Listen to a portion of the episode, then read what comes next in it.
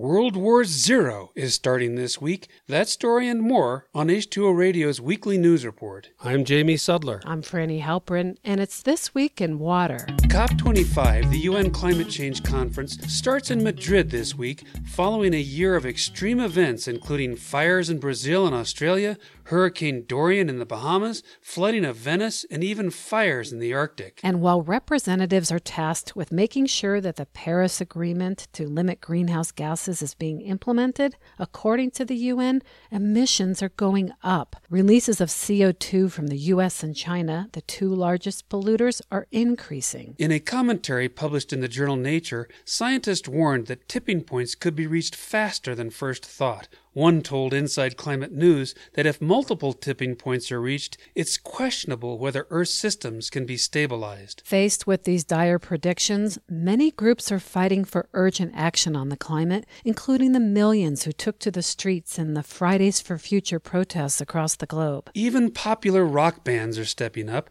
Coldplay announced the band would not go on tour until they were certain it could be carbon neutral and the group Massive Attack is partnering with academics to determine the impact of the music industry on the environment. In sports, the governing body for soccer in Europe has announced plans to offset carbon emissions from its upcoming tournament next year to reduce the impact of teams flying to matches. And small but significant activities that contribute to greenhouse gas emissions are being examined. A study released by OVO Energy, the UK's leading energy provider, focused on how even sending unnecessary emails can be harmful to the environment. Emails take electricity to compose, send, and store. In the UK alone, if every adult sent one less thank you email a day, it would save an amount of carbon similar to taking more than 3,300 diesel cars off the road. To coincide with the start of COP25, former Secretary of State John Kerry is launching a new climate coalition, including bipartisan politicians and celebrities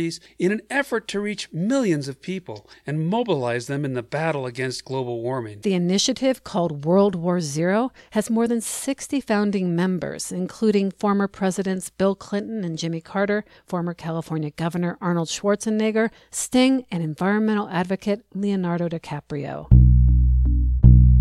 Mountain lions living in the coastal Santa Cruz range of California are struggling with a rampant loss of habitat, mainly due to human encroachment. But a new study shows that they are also threatened by fog. The fog coming off the ocean brings with it high levels of mercury that is deposited on the ground and makes its way up the food chain. Pumas living in that area have mercury levels three times higher than mountain lions that live outside the fog zone. The amounts of the element found in the animals could jeopardize their ability ability to reproduce. A press release from UC Santa Cruz describes how the mercury is first released into the atmosphere by industrial processes such as burning coal and mining the pollutants can travel long distances across the oceans. When it rains, mercury falls down to the oceans where it is converted into methylmercury, its most toxic form. It's released into the atmosphere where fog then carries it over the land and deposits it in micro droplets on vegetation and the ground. The mercury in the fog presents no health risk to humans, but the dangers to other terrestrial animals may be significant.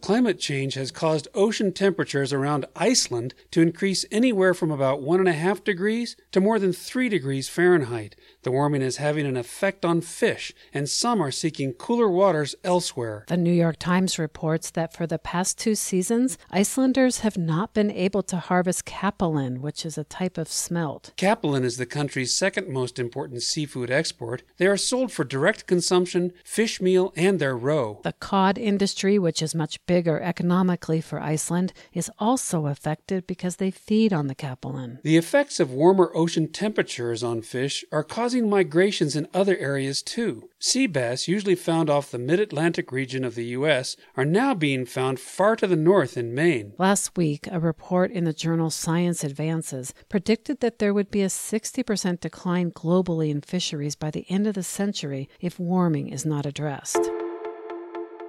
And finally, Coral reefs, like the Great Barrier Reef in Australia, are noisy places. You can hear the crackle of snapping shrimp and the whoops and grunts of a variety of fish. It can be a dazzling soundscape, When the reef is healthy, that is. But when reefs are damaged, they become as quiet as a ghost town because the aquatic community leaves and the biodiversity that nurtures the coral ecosystem goes with it, making recovery difficult. So, a team of international researchers got the idea to reintroduce sounds from a vital system to see what would happen. They put loudspeakers underwater and played healthy reef recordings in patches of dead coral, something they coined as acoustic enrichment. And lo and behold, in places where they broadcast the sounds, fish returned and stayed twice as many as in patches where there were no sounds. And the number of species that arrived from all parts of the food chain increased by 50%, which is important because fish, especially young ones, are crucial to cleaning the corals and recycling nutrients. While acoustic enrichment alone won't save corals, the scientists say that the technique might accelerate ecosystem recovery if combined with habitat restoration and other conservation measures. But as lead author Tim Gordon at the University University of Exeter said climate change, overfishing, and water pollution are the threats that seriously imperil corals and are the issues that need to be addressed to restore these systems to health. You can keep this newscast healthy and full of sound by going to h2oradio.org,